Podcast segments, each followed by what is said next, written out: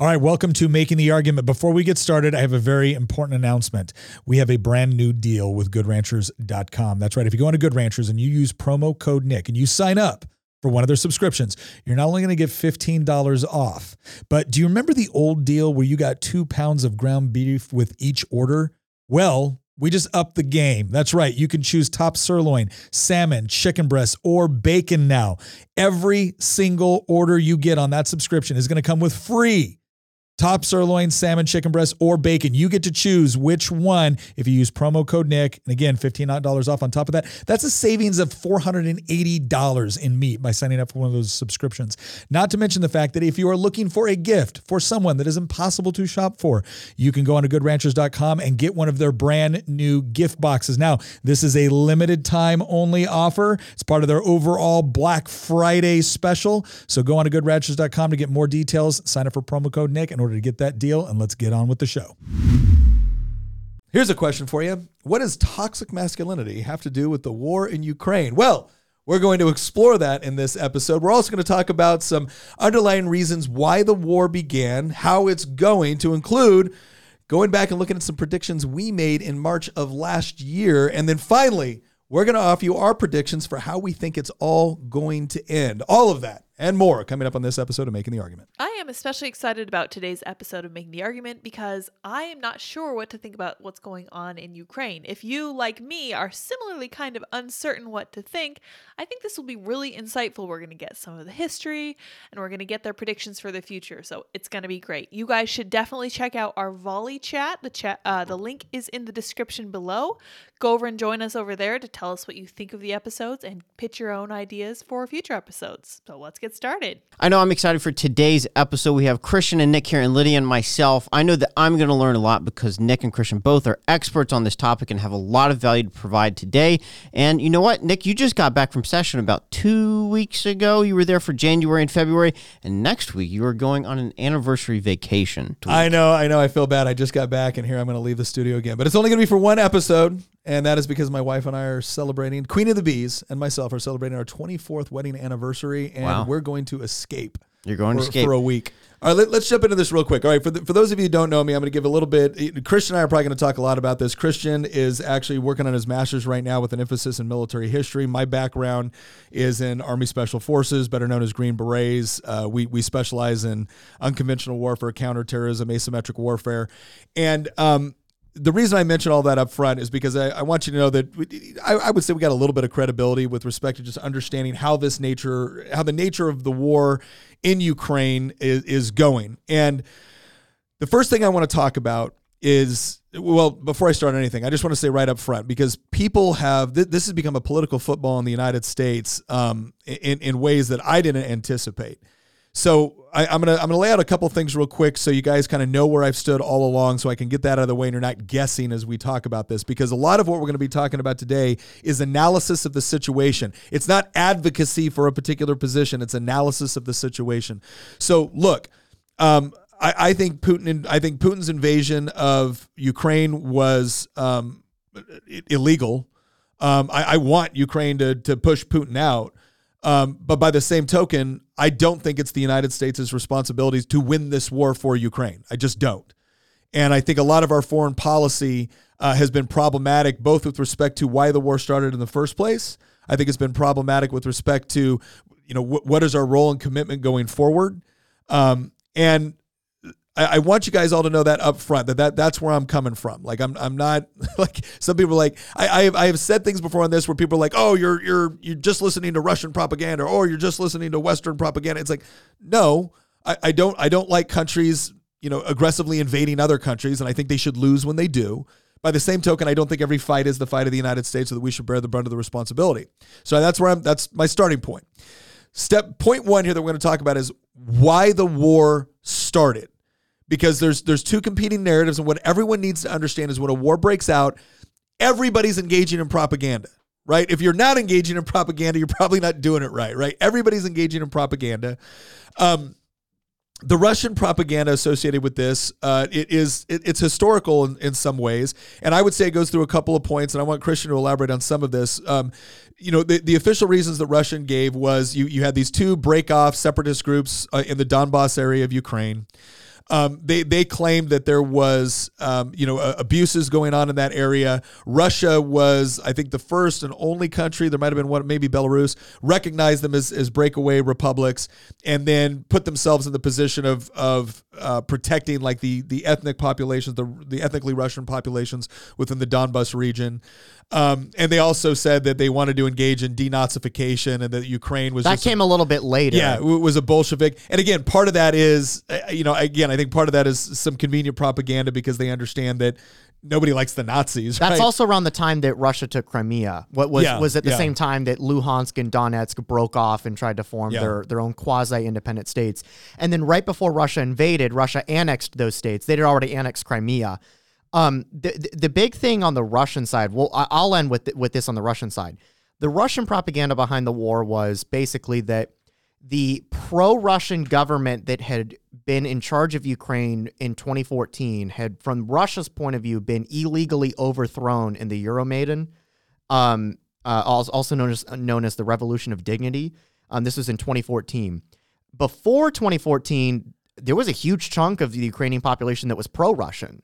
Um, also because there's a huge Russian minority that lives in Ukraine, and Russia is the second spoken language in Ukraine this revolution happened, the pro Russian government gets toppled, and Russia basically viewed that as, oh, okay, well, Ukraine is now our enemy. So Russia helped fund these separatist groups in the Donbass. Russia invaded Crimea, annexed it, and then kind of stopped, right? It became Yeah. a frozen conflict. Ukrainian, uh, the Ukrainian military fought back to re to try to retake control of the of the Donbass. They only halfway succeeded, and so it became a frozen conflict for about eight years.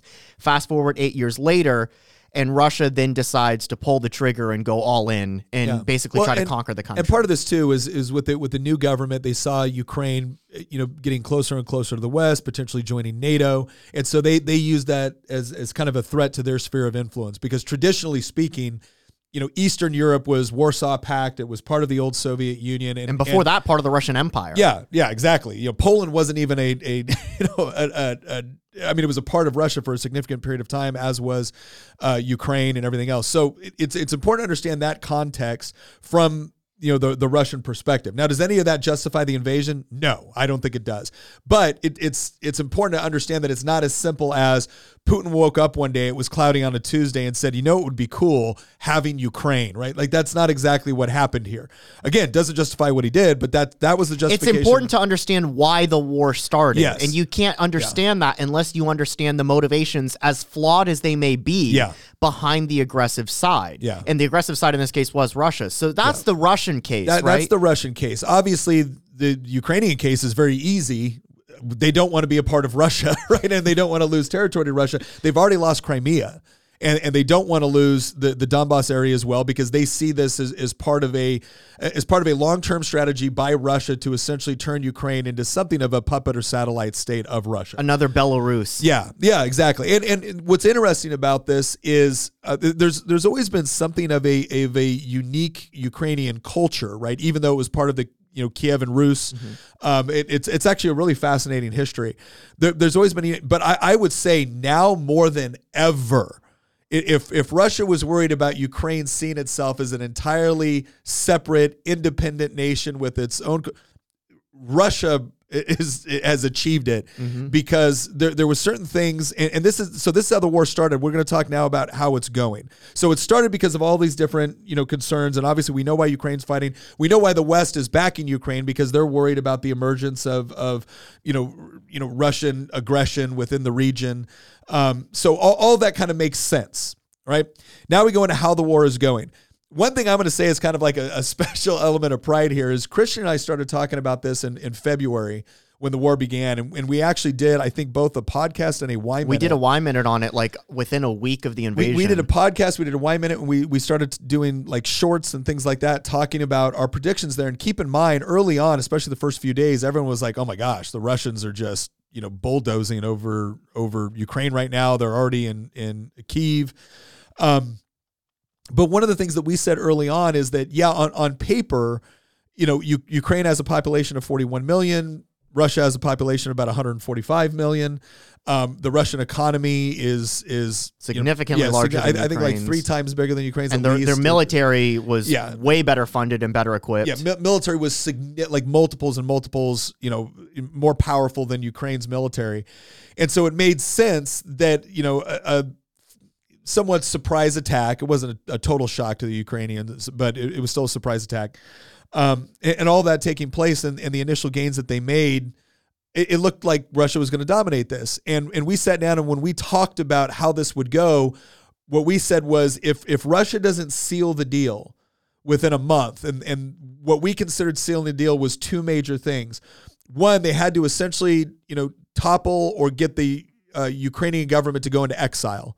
So they either had to they either had to get rid of Zelensky or Zelensky had to go into exile and essentially try to you know fight the war abroad in a safe place. And they had to uh, effectively destroy the Ukrainian military to where they might have been fighting an, an insurgent group, even an organized insurgent group, but essentially there wouldn't have been a a strong centralized conventional military to rally behind.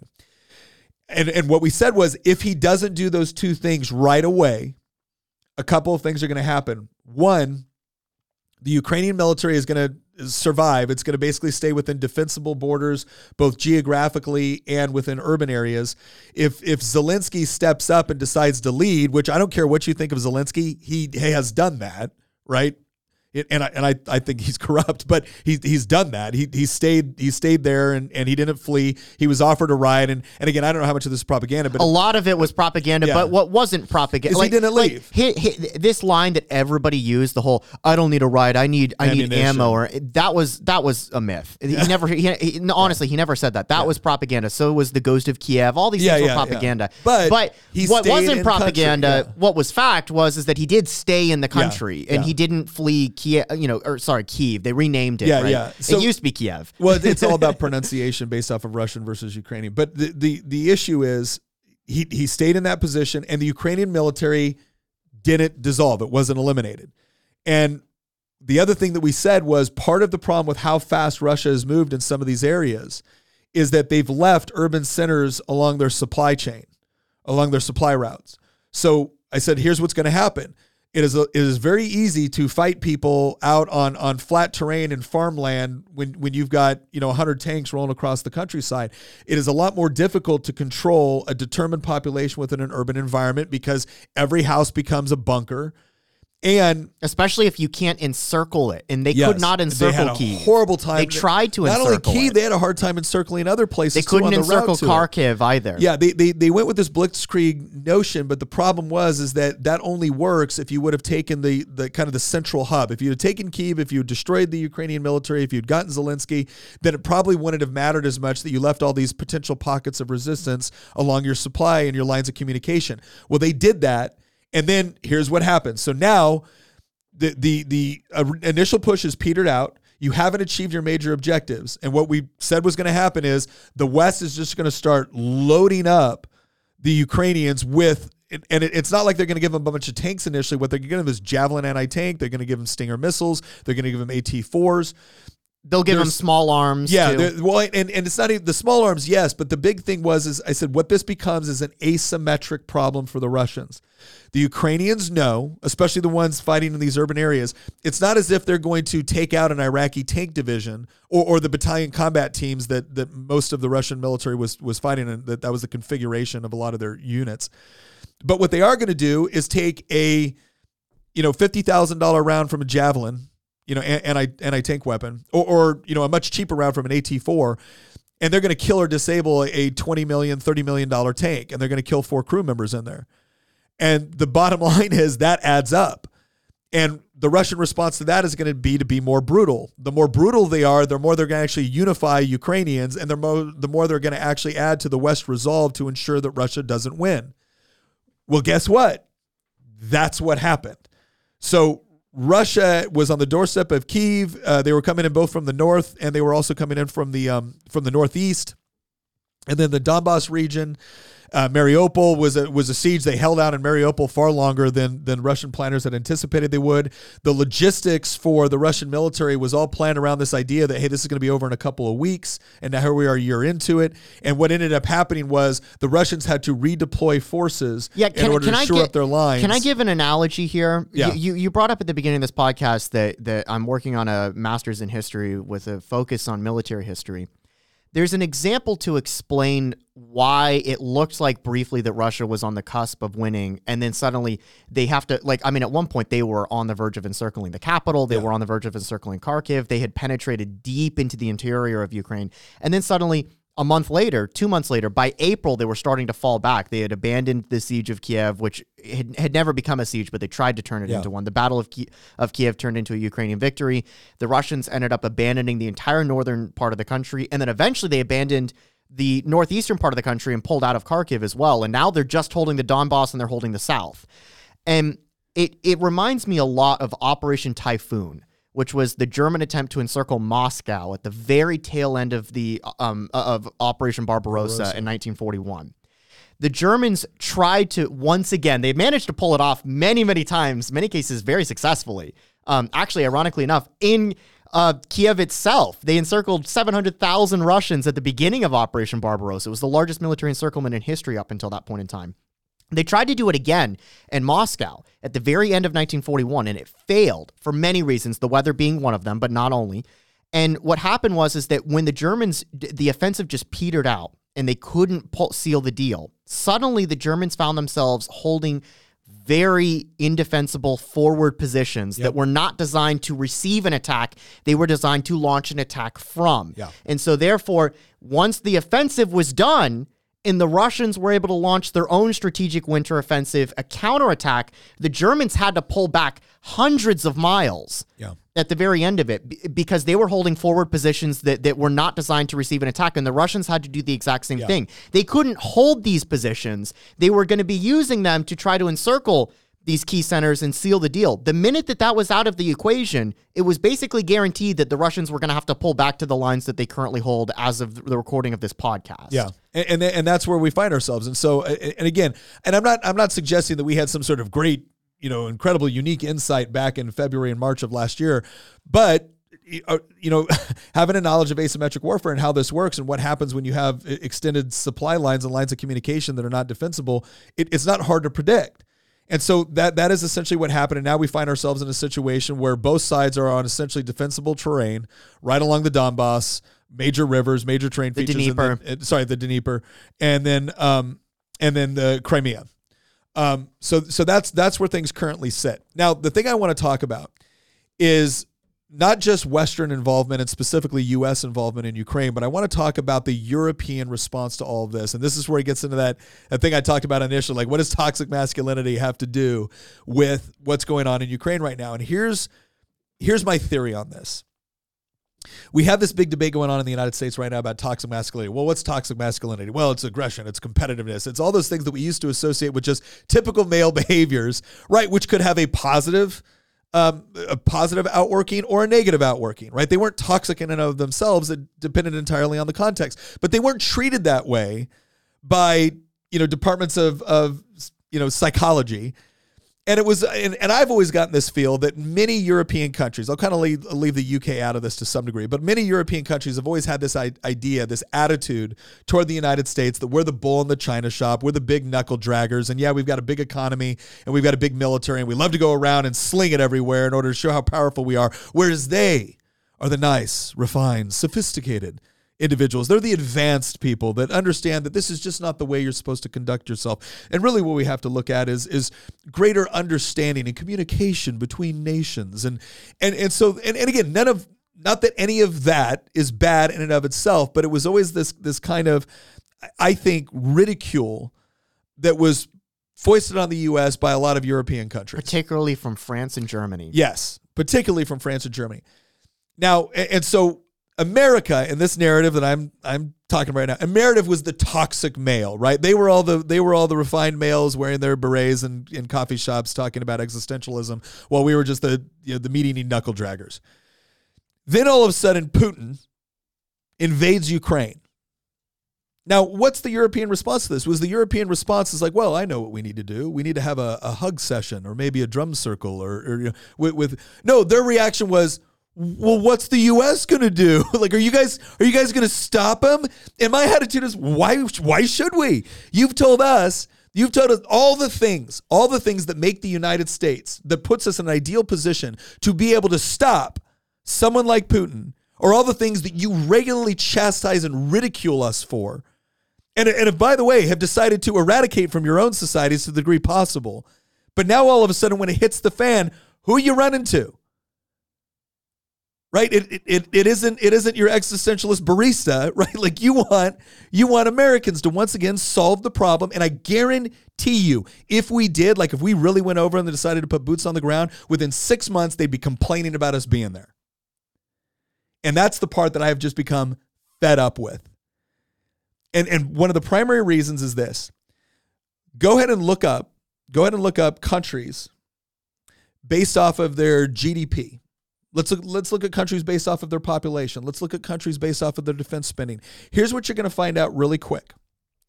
And, and this is something that Trump, uh, to his credit, articulated with respect to NATO. Countries like Germany, countries like um, France, countries like Italy, all of these countries have bigger economies than Russia. Italy, Italy has an economy that, that's that's on par with Russia. It, it, Germany it's, it's, and France, close. Ger- Germany is significantly bigger. France is is is significantly bigger. The United bigger. Kingdom is. Canada has a larger economy yeah. than Russia. Yeah, uh, I think a lot of people when they think about Russia, they look at a map and they see this huge. It's the largest country in the world. They think it's a superpower, and they think it's a superpower. And ironically they, enough, the Russians do the same thing. Yeah, but the, the thing is, is that when when it really comes down to brass tacks, the Russian economy is not that much bigger than the Mexican economy right? So so why is that why is that meaningful here? Well, because it turns out it's it's really hard to fight long sustained wars successfully if you're not wealthy, because it turns out war's pretty expensive. So one of the things that I, I, remember us saying early on, we were like, Russia does not have the economy to actually sustain these sorts of losses over an extended period of time. And a lot of people, oh, uh, what are you talking about? They've got 145 million people, and Ukraine's only got 41. I'm like, yeah, I'm sorry, but if you're losing five soldiers for every one of the other side's using, that math doesn't add up. And not to mention the fact that I, am sorry, but the number of people that you have in uniform with an AK-47 doesn't mean as much, right? If, if they're just gonna if they're gonna get killed by a 155 millimeter artillery round given to them by the United States, right? Just technology matters, and so we find ourselves in this situation where okay, Russia with an economy smaller than the at least two, arguably three of the most prominent members of the EU, and definitely smaller than the the three major um, economies a part of NATO: France, the UK, and Germany. Right. So you, you would ask yourself, like, okay, Ukraine is obviously fighting as hard as they possibly can, and then you have the European Union, which is the second largest. Like, if you take all their economies together, it's the second largest economy in the world after the United States. So they have the resources. They they have the military equipment. They they have the production capacity to be able to support all of Ukraine's warfighting needs. And yet, it's the United States that is dependent upon in order to provide the bulk of the military equipment and the financing in order to help Ukraine. And and my point is, is I want to look back at all these countries that are constantly talking trash about the United States precisely because of our military prowess, and say, well, wait a second. You guys told us that our, our approach to the world was antiquated and outdated and too aggressive. And that what we really needed was, was an approach that was much more like Germany or France when it came to dealing with international relations. Okay, prove it. You going to line up? You going to send French soldiers over there? You going to send German soldiers over there? You going to do that? You, are going to, oh, here's an idea. Are you just going to, I, I don't know, reduce a fraction of the spending that you spend on your large social welfare states in order to contribute to your defense spending what your participation in NATO requires you to. Were you gonna, you none of them, that? none of them uphold that other than basically the UK and France. Yeah. You going to do any of that? And the answer is no. Because when it again, once again, when it hits the fan, the same people complaining on, on a micro level, the people complaining about oh toxic masculinity. Well, on a national level, where they essentially have the same philosophy, once again, it's well, what's the US gonna do about this? Well, I'm looking at it. I'm going. You know what we should if- do if- about if it? The, if the European Union, if the European Union was made up of a bunch of countries with a fraction of the economy and population of Russia, I would understand. I would understand Estonia coming to us and going, "Hey, we could really use some help right now." I would understand Poland saying, "Hey, we could really use some help right now." I don't understand the European Union looking at us like. Well, when are you going to send your troops over to stop the Russians? Right? Like, when are you going to do? it? I don't know. France. When are you going to do it?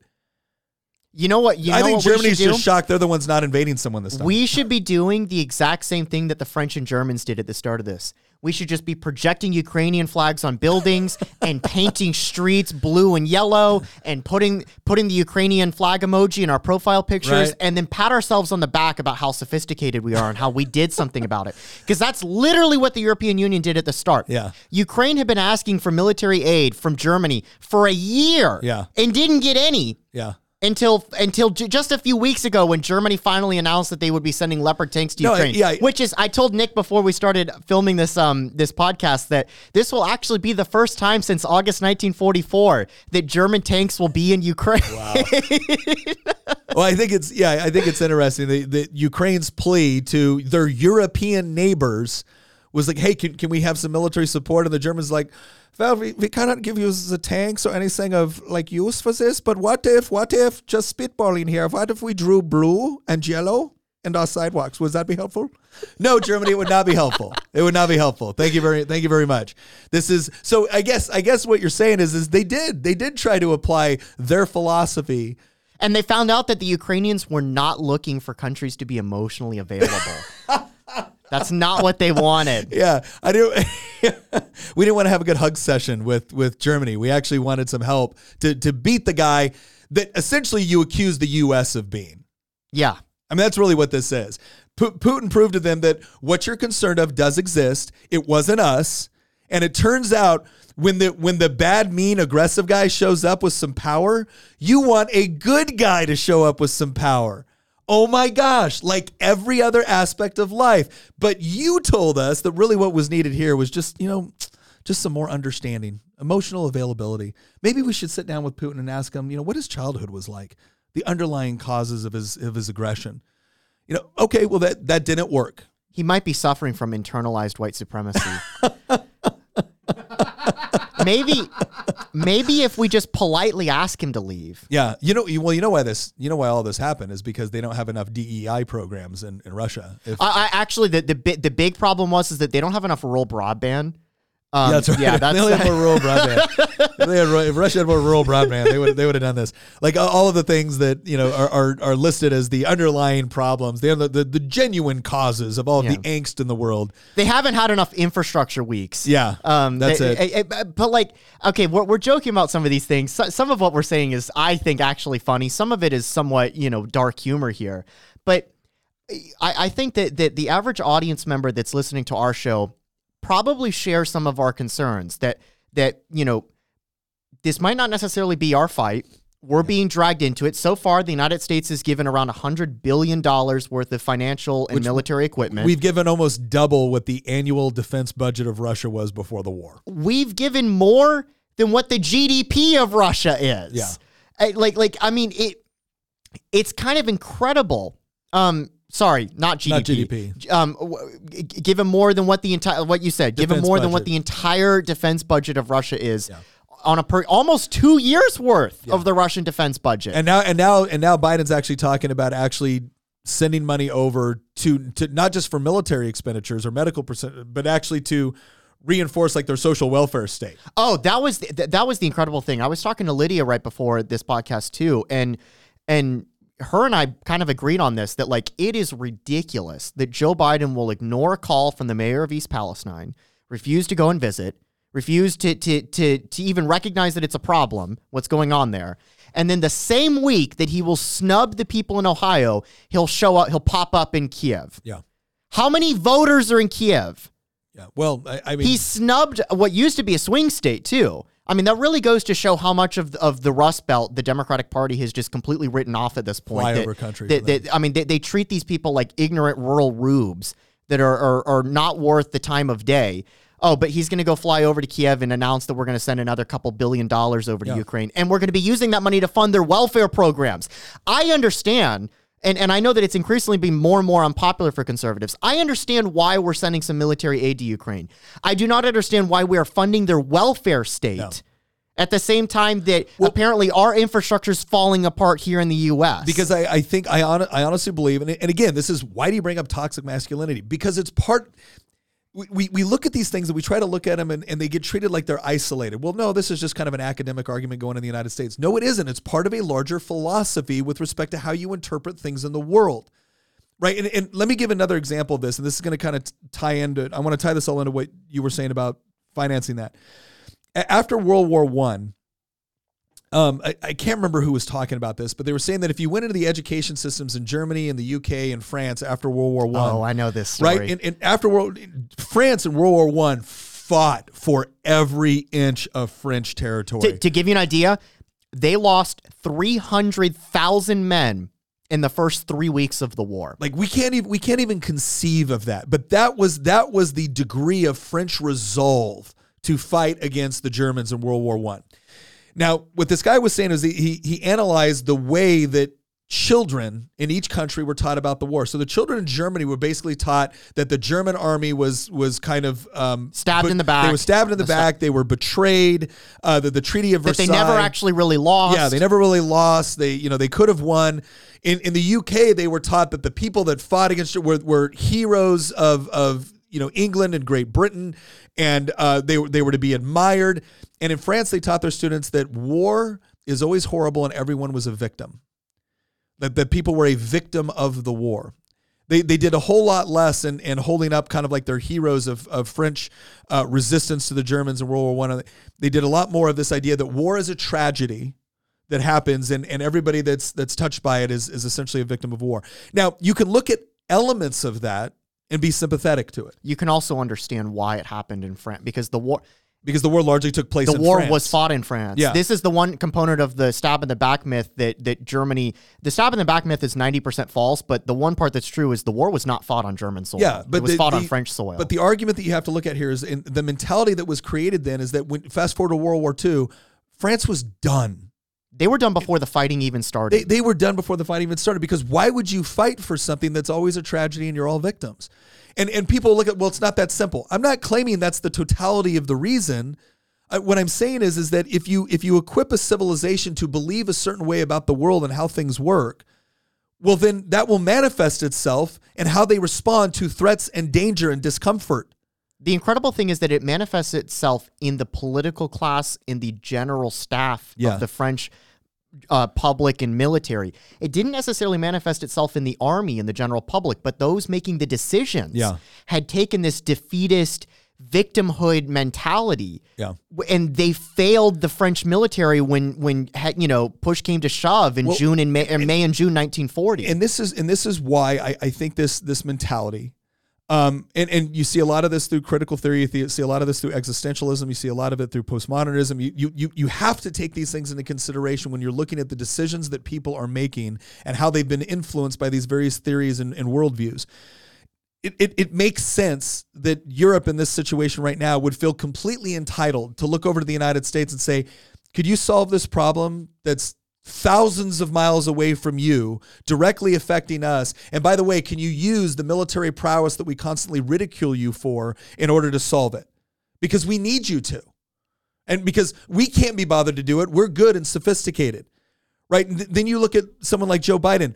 How in the world just from just from a purely political standpoint, how in the world do you look at a major disaster going on in your own country and then put all of your focus on what's going on in Ukraine? Not because there, there aren't disasters going on in Ukraine, but from a basic sense of priority, right? Like I may really care about a complete stranger two states away that happens to them, but I'm probably going to do more. I'm probably going to do more for my family first.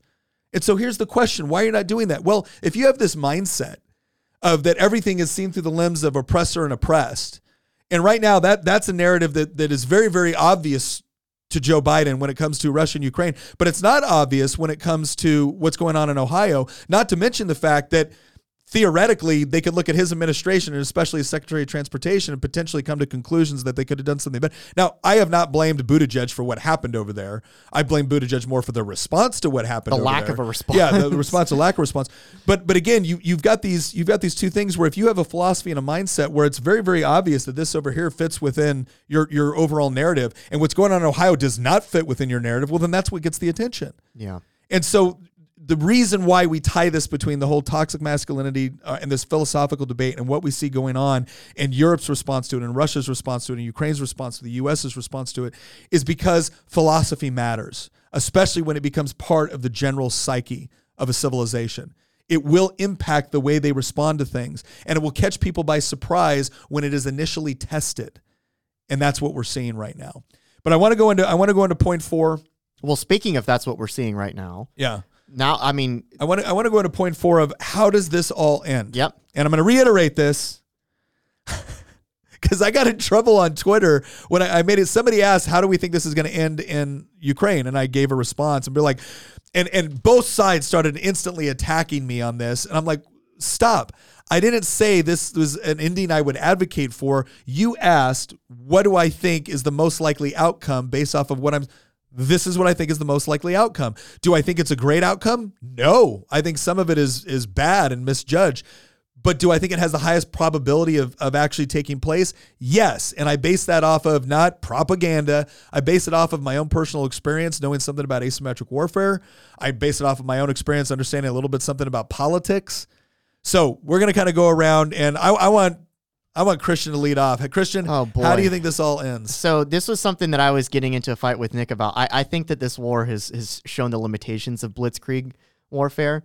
Um, we already knew the limitations of blitzkrieg warfare dating back to the 1940s and how you can you can overrun Western Europe with it, but blitzkrieg warfare does not always uh, you know lead to success in Eastern Europe as we've seen from the past. The Russians tried to to basically take a page out of the German playbook, and the results were somewhat similar. They they originally had significant success, but if you can't close the deal early on, you're going to have a very difficult time holding the ground that you've already taken. And Russia did have to do that. They had to pull back. They're now digging trenches. We're seeing a we're we're, we're seeing a return of.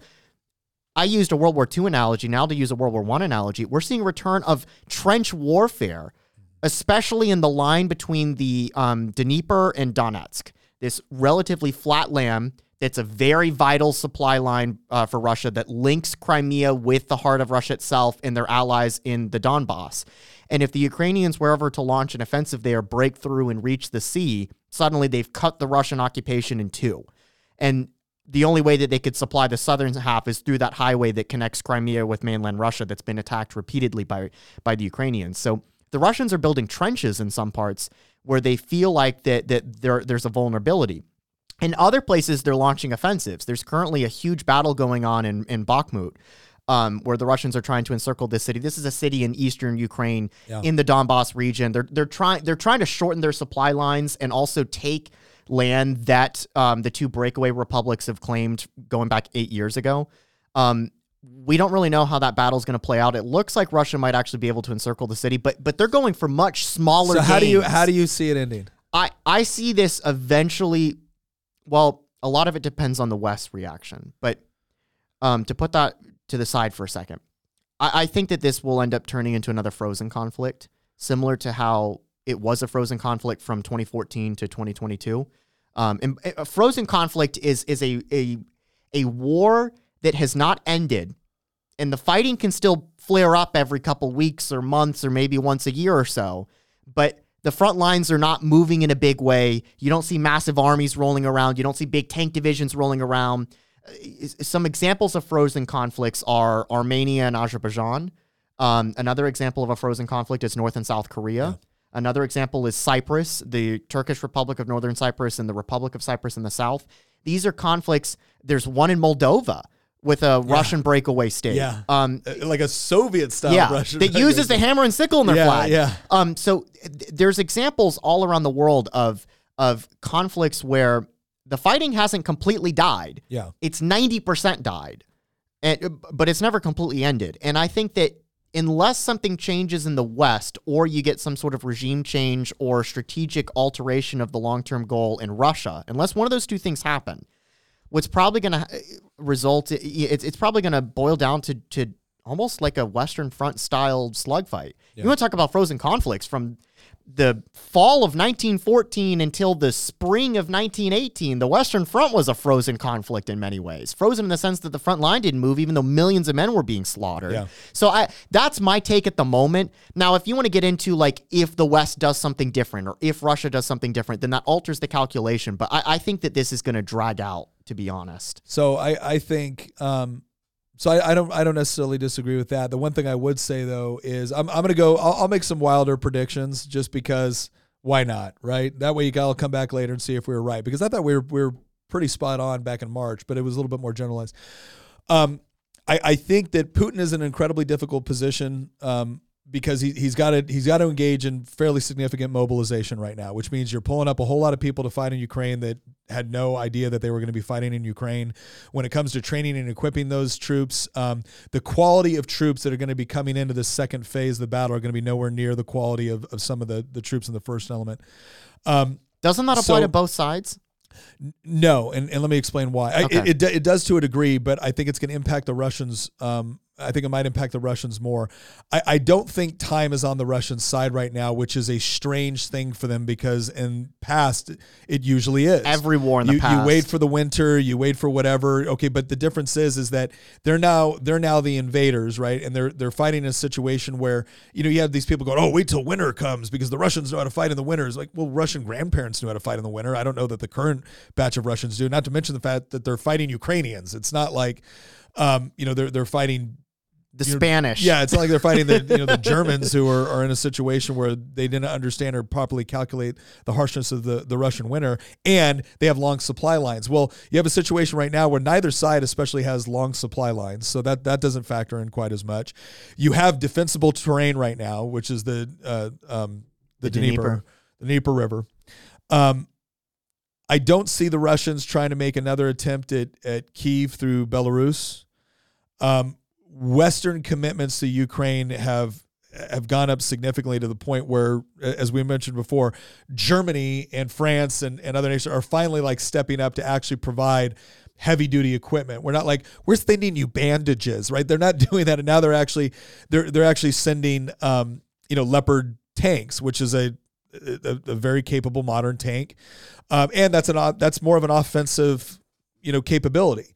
A lot of the stuff that had previously gone over to Ukraine was was more defensive in nature. Now they're starting to send more things of an of an offensive component, which is going to be interesting. Um, so we'll we'll see what happens as that equipment starts to to get in there. But I I don't think time is on the Russian side right now because I don't think the quality of troops that are coming in. You have a lot of other troops that are are donating resources. I also think when you let's say the Russians get enough armor in there. I mean, Russians are now becoming dependent upon Iran for a lot of their their drones that they're buying and, and some of their ballistic missiles that they're, they're that they're they're bringing in. They'll probably become more reliant on the Chinese um, for for some equipment, which I don't know that the China is already starting to send Russia some equipment. Yeah, Uh, but- they're- they're- China is at the point now where it looks like they're sending Russia the type of, of equipment that the West was sending Ukraine at the beginning of this. Yeah, so th- that's going to be an interesting dynamic as well, and and I don't know how much China will commit to that um, because there's China is going to serve its own interests first, and Russia winning or losing in Ukraine doesn't necessarily have a have a huge impact.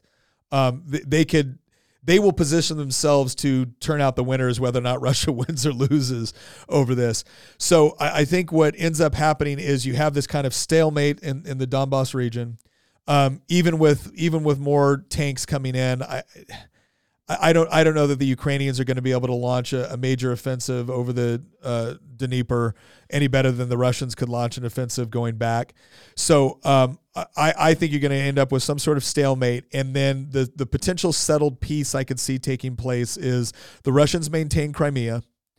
Um, the Donbass stays ostensibly with Ukraine, but um, you almost get kind of not an autonomous zone, but you you get a lot more um, kind of a, a federalist approach as opposed to a more national approach. And what I mean by that is the United States is a federated republic. We're a federal constitutional republic, which means states have a great deal of power over their, their local decisions, taxing authority, things like that. I could see some sort of similar agreement, maybe tied on with some sort of like future election for some sort of peaceful um, thing, and and the the part of that would that gives Putin the ability to save face that we were going in there to protect these people's rights, um, and we did that right? And then and they keep the Crimea so we didn't lose any territory. How do you factor in? Wait a second, I'm not done. Okay. Didn't lose any territory. Now the other question of that is, well, wait a second. Zelensky and the Ukrainians have said they're not giving up anything. Well, okay, them getting Crimea back out of this was not even something that was originally considered. And the only ways that the Ukrainians could get Crimea back from Russia is if just constant massive infusion from money from the West. And quite frankly, Western Europe is cold right now because they're dependent upon Russian uh, energy. Um, not to mention the fact that Europeans at some Well, point, are- that's another thing that we didn't even yeah, bring up. Yeah, at some point, Europeans are going to look over at Zelensky and be like, "Hey, dude, you're going to take the Take the deal, deal. right? Because uh, we're, Santa is is going away, right?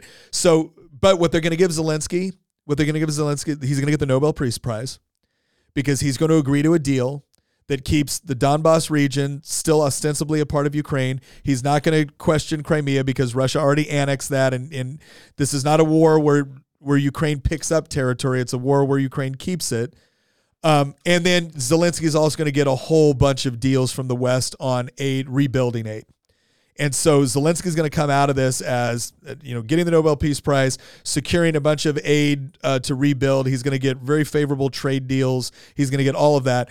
And Putin's going to get to walk away saying, we went there to protect the ethnic Russians of the Donbass and we achieved that through this, you know, semi autonomous, you know, thing. That I think is the best case scenario. That I think is the best case scenario. Um, so I'm going to go ahead and predict that I could I could see a world where where that is what takes place, and that ends up being the end state. We go back to pretty much the same borders. Putin gets to claim nominal victory with his own population, which is the only population he cares about. Zelensky, you know, basically gives up on some of the more audacious claims that they were making about we're taking it all back. Um, I have and one question. He gets that. He gets that through you know again recognition through Nobel Peace Prize, and then he gets it through a whole host of like guaranteed aid packages coming from the West. If he if he just gives in on that. I have one question. Yeah. How do we factor in the fact that Russia has annexed the um, oblasts that they partially occupy? Russia annexed Yeah, last yeah. year. I, I don't. I, I don't think. I, so that's again in, the world where a good compromise is, is made up of everybody being unhappy about the outcome. The the question is going to be because again, at some point, the Russian economy is, is hurting right now, pretty bad. They they need they need Westerners buying the the you know the oil, the gas, everything else that they do. So the, the deal with Putin behind the scenes is going to be you're you're you're back up on Swift. You're um you know you're you're able to sell again. You know there's going to be a massive infusion of cash uh, as a result of of giving up on this. And again, the they're going to keep Crimea. That's going to be one of the other things is Putin's going to be able to say we didn't lose any territory. And then the other part with the Donbass region is going to get to say that again they secured some sort of future referendum election, but this is still there, and so now it's self determination. And so now he gets to say. We didn't give up territory. We annexed it for the purpose of, of protecting the Russians within Donbass, and we've achieved. Well, that. you have a much more positive take on on this than I do because you think the war will end. It's, Well, I, I think I no, and, and I, I think what it'll do is it might set it up for something in the future. But as, as far as like right now, what I'm looking at is what what. Again, this is the part where sometimes people get mad at me and listen. Well, why not this? Why not that? I'm like, the question is, is that un- unless one side of the other is so willing to commit to potentially risk nuclear war on the one side of beating uh, them, or the West just gets tired of helping Ukraine and, and Russia over the next five years builds up enough of a, a thing to be able to take it. I don't see either one of those things happening. And the reason why I don't see it happening is because the West doesn't want nuclear war, obviously. What they want is for the pipeline to come up back online, right? And to not have to keep pouring money into Ukraine. Um, you know, Putin doesn't want a protracted war. He never did. He, what he wants to do right now is save face and come out and to be able to point to something as a as a noble moral victory, right? Because he's not going to get land; he's going to get a moral victory. Um, and and I see that the the the the outcome I just said is the one that I see where everybody gets a little bit of what they want, but the people that really get what they want is the people financing Ukraine, which is we want an end. We want an end to the war. We want Putin to not have you know scored a major victory. We don't care what he tells Russians. Um, and and I that's the one that's the easiest to achieve within that framework. And and I don't think Zelensky is so you know nationalistic and adamant about taking back Crimea that he wouldn't take a deal which says not only are you going to get to claim victory because you didn't give up any terrain that that wasn't Ukrainian when you took office, right? The Crimea was already gone when he was there. He he does he didn't lose any terrain. Plus, he became a national, an international hero, and I guarantee you, the aid packages that are going to be secured to get Zelensky to agree to this is going to be something where Ukrainians are going to be like, take the deal. So that's that's why I think it works. I think it works because it does the most for the most amount of people. Um, Okay. Nick, quick question for you. What do you think has been the most effective piece of propaganda to come out in the last year, and what have the damages of that propaganda been? U- Ukraine. uh, So when you say Ukraine has won the propaganda war, you got to keep into effect that all of the West, which has the most influence over media within the world, backed the Ukrainian narrative. Um, so I, I don't think there's one particular thing I could point to, but but the largest propaganda battle in, uh, overall was just Zelensky himself. Um, and, and some of that is not propaganda. Some of it is, again, I don't care how you feel about Ukraine or Zelensky. I'm telling you right now, if you were a Ukrainian, you're probably pretty damn happy with Zelensky because he's managed to secure, you know, billions of dollars in aid and he didn't run. To use the Trump phrase, he's such a smart leader. He's able to get the best deals for his people. Yeah, he, he did. Like you can all. I, I'm mad because all this money's going to Zelensky. Well, you know who's not mad? Ukrainians, and they're the ones voting for the prime minister of, of uh, or for the leader of uh, uh, Ukraine. So Zelensky in, in itself have, has just mastered that um, that that idea of the the resilient underdog. And and look uh, in the West and especially in America, right? Resilient underdogs are very very appealing as, as an overall propaganda narrative. But there were various things like the ghost of, of Kiev and, and other things like that that were were valuable. The, the area where the Ukrainians have screwed up is when they're doing these stupid TikTok dances because it makes it so look like wait a second, you're fighting for your very life, but you had time to do this stupid TikTok dance. It's that so doesn't cringe. that doesn't work for people that are you know sending you hundreds of millions of dollars, you know billions of dollars to fight your war. Um, Russian propaganda has just been horrible, but in part it was it was difficult for them to achieve in the first place because one, Putin's an autocrat, and that doesn't that's not a very sympathetic figure with most people within the West.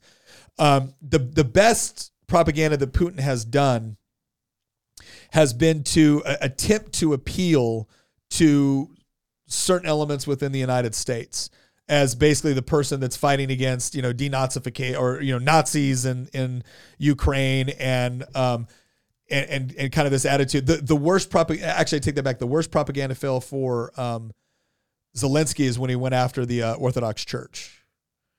Um because it reinforced Putin's narrative that he was fighting against godless heathens in Ukraine um so that that's that would be my answer I don't know if Christian's got a different one I think that the the best propaganda that we've seen. I mean, propaganda is a core component of war. Yeah. Ju- Just, I mean, everybody uses it. Yeah. Um, it's it's a common thing, regardless of which side you're rooting for. I think that, and there's plenty of historical examples. I won't even get into them, but um, I I think that that the most successful piece of propaganda that the Ukrainians have been able to push is this idea that the war is more than just Ukraine. yeah Zelensky has really pushed this idea that this is about democracy. This is about the security of all of Europe. Yeah. This is about, you know, decency in the 21st century. Countries don't do this to each other anymore and Russia has broken the and and there and the reason that it's so powerful is because there's an element of that that is Yeah, true. there is A- And the the most successful pieces of propaganda are ones that are not 100% lies, that they have a kernel of truth to them. Yeah, for for And- a long for a long time, ever since World War II, we've kind of rejected this idea that wars of conquest are okay. Like they're, it's almost like Justinian or not. Um, it's um, just war theory. I'm, I'm trying to think of the biblical. I was going to say Justinian was a No, firm no, no, believer in yeah, that. just- no, I'm trying to think of the. It was, I, I- he wrote "City of God," "City of Man," but um, he came up with just war theory, and part of just war theory is aggressive warfare is is is never moral. Um, now, that's not to say you can't engage in aggressive tactics once somebody's invaded you or challenged you or what. That's fine, but you're not supposed to start the war. That's why everybody comes up with a casus belli, right? They always come up with a, a reason they're going to war, that, which is actually defensive. I'm not being aggressive. That's what the the Romans always the use Romans- that, right? Because it's wars of aggression are, are considered immoral, and that that's been kind of like a a common world narrative for the vast majority. Uh, and it's of- really picked up since World War II. Yeah. What, So- what so do I'm- you all think the Russian citizens think about Zelensky? Um, that's a good question. Actually, that gets me to the Russian side of the propaganda question that you asked. So that that's my answer on the Ukrainian side. Sure. On the Russian side, I actually think that that the the Nazi thing worked in Russia. I, I'm willing to bet. We we've seen opinion polls as flawed as they may be that show that Putin has a 70 to 80 percent approval rating in Russia, and I believe that. I, I actually believe that. I I, I think it's for the little, same I reasons think it's a that little Ru- inflated, but I, for, I, I yeah. think a majority, absolute majority of Russians approve of Putin's actions. And you know why? Because when you look at other polls, you find things that, from our perspective, look crazy, where it's like a majority of Russians long for Stalin. yeah, Uh, no, seriously. yeah. like, no, like they, that- they they want a strong Russian leader. and and so I I think that this whole idea that you know Russia is standing up for for these principles that the West has forgotten. Putin has really leaned into this like social conservative component of him, where he's he's attacked the West as a bunch of godless heathens. He's accused the West of funding Nazis in Ukraine. He's talked about. I, like for example, you brought up Zelensky with the church. Putin has done the opposite. Yeah. In many ways, he's he's backed away from the old Soviet style state atheism and embraced the Orthodox Church as a core component of Russian culture. And so he's presented himself as this like crusader for morality in some ways, a twisted form of authoritarian morality, but nonetheless, I think the propaganda campaign here's proof of it. The propaganda campaign in in Russia is so, has been so successful that there has not been a revolution in Russia. Yeah. I, I, I really thought I really thought that at, at this stage in the game, the, the one the one thing that I kind of floated out there as a potential thing that um I, I don't I don't know if I buy anymore was that if this didn't go well, um, Putin was there because Putin was a strong leader. The Russian people believes he's a strong leader, and they they like that, right? I mean, we're talking about multiple generations that grew up under autocratic rule, either through the communist or or through post communism, and Putin was one of those person that had a lot of national pride, and I think that that you know was was exuded throughout the population. But I always thought it's like, okay, well, if he goes into Ukraine, he doesn't win, and he gets smacked down. You you are not you are not bold Russian leader anymore. Right? And so, at what point does somebody else within that that circle, that inner circle, says, I can be bold Russian leader, you know, and and take out take out Putin, um, and and essentially fill that fill that role. And and and it was interesting. The the one area where I said I could before I thought that was uh, had a higher degree of probability than I, I do now. I did although, too. Although I still think it's possible. Um, now the way I think it would be possible is if the Russians launch, like if the Russians do one major, and, and this is this is a gamble for Putin because he can stay where he's at right now, and he and he's in good negotiating position. But let's say that he he does the full mobilization, he gets additional equipment in, and he launches a, a major attack. If I was the Ukrainians, what, what I would do is that I would essentially I would essentially create I would attempt to create a battle of the bulge scenario where I would I would hold fast in my most defensible positions. I would I would let them get enough troops and equipment into a bulge, and then I would pour everything into circling that off and essentially trapping 20, 30,000 Russians. Um, and then that's where you start the negotiations because at that point, now you've got 40,000 conscripts, right? 30,000 conscripts, people that were not Russian, professional Russian military. You've got them now surrounded by Ukrainians. Your your big offensive that was going to, you know, retake everything and put you back in the ascendancy has failed. At that point, you have a huge negotiating chip and you really have the potential for the population to start to turn on Putin because at that point you're Can I- I'm, I'm can I sorry. ask a I'm sorry. This isn't this isn't World War II where where the only news you got was from Comrade Stalin, right? Like if if, if thirty thousand Russians get encircled, I don't care what Russian state media says. The, the parents and the brothers and the sisters and the kids of the 30 or 40,000 encircled would be like, again, you are not strong Russian leader anymore. and, and they get their people. Can I can I ask a follow up question that's kind of related to this? We haven't brought this up before. Is the casualty count? You told me I remember, like at the very end of last year, that like Ukraine has done a really good job of, in some ways, hiding the number of casualties that they've taken. There was Yeah. an estimate that just came out very recently that that pegged the number of deaths in this war. It's actually incredible at, at 150,000. Yeah.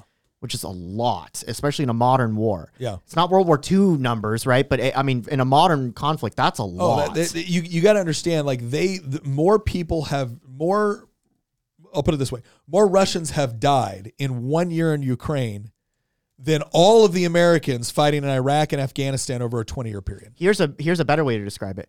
More Russian soldiers have died in 12 months and a few weeks in in Ukraine than in the 10 year long Russian intervention in Afghanistan. Yeah.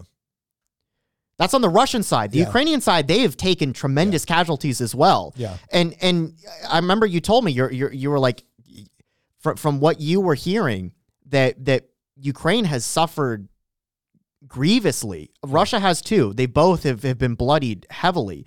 Um, I, I think that that's kind of been left out of the equation is is the the the body count, so to speak, and and this war. This is why I keep saying that. Like, it, it, from my point of view, it's looking like Blitzkrieg is starting to fall apart here, and and you're you're getting I, into I think you, you had it right the first time. Blitzkrieg falls apart if you can't seal the deal right away. Which is true. Yes. Because we sealed the deal in Iraq. I, I'm not saying Blitzkrieg doesn't matter. Yeah, Bli- yeah. I mean, uh, Blitzkrieg has been honestly. In fact, I'm right. My last paper for grad school is about the origin of Blitzkrieg, and I think it dates its way back to the Schlieffen Plan. Actually, Oh, it does. But, It absolutely But does. um, I- I- Blitzkrieg has been a component of modern warfare for over 100 years. If you take the Schlieffen Plan into account, Yeah.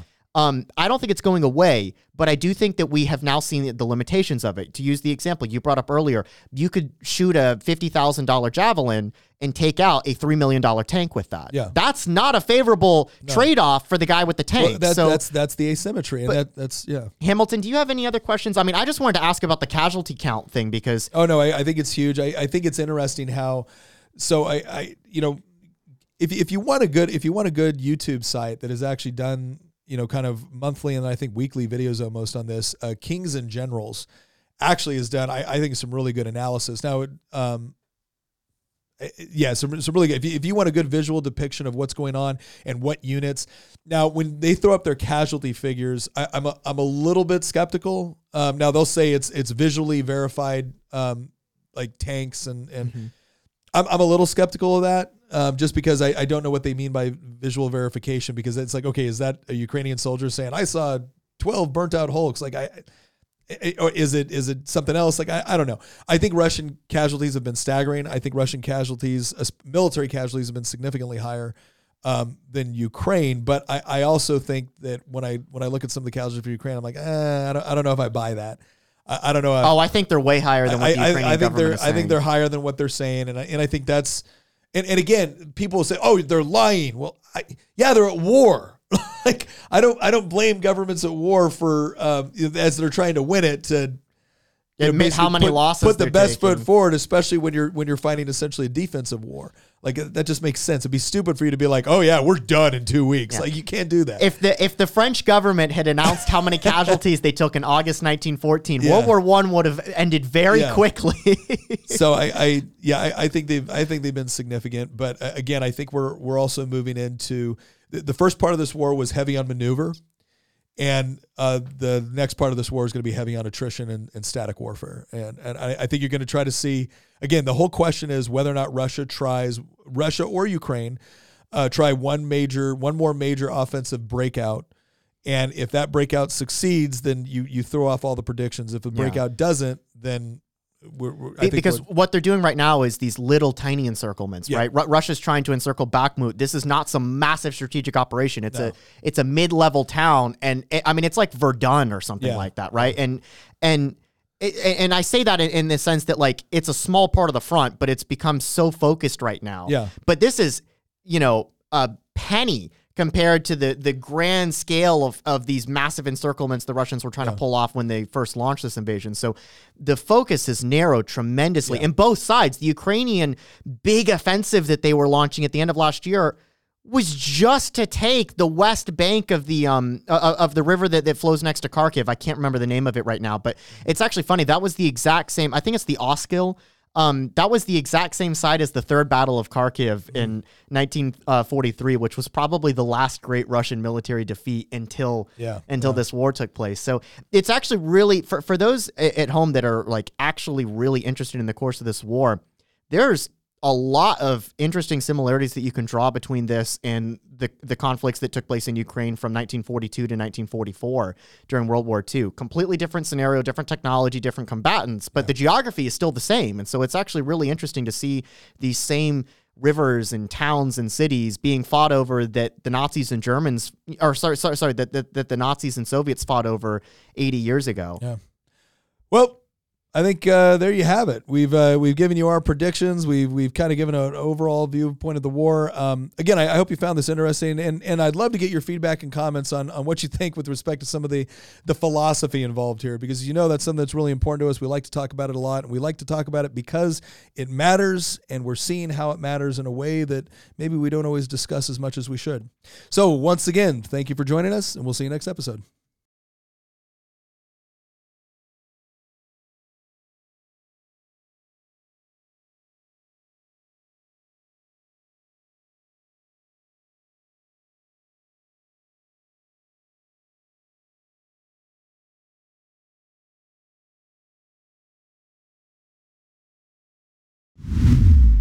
Once again, thank you very much for listening. If you want to support the show, again, one of the best ways you can do it is by heading over to goodranchers.com with promo code Nick. You're going to get $15 off. You sign up for one of those subscriptions and you're going to get up to $480 of free meat with that subscription. You get to pick top sirloin, salmon, chicken breast, bacon. It is all up to you. Plus, if you're looking for gifts to get for the people that are impossible to shop for, goodranchers.com also has gift boxes. You need to act quick. This is part of their overall Black Friday special. So head on over to goodranchers.com, use promo code Nick, and once again, thank you for listening.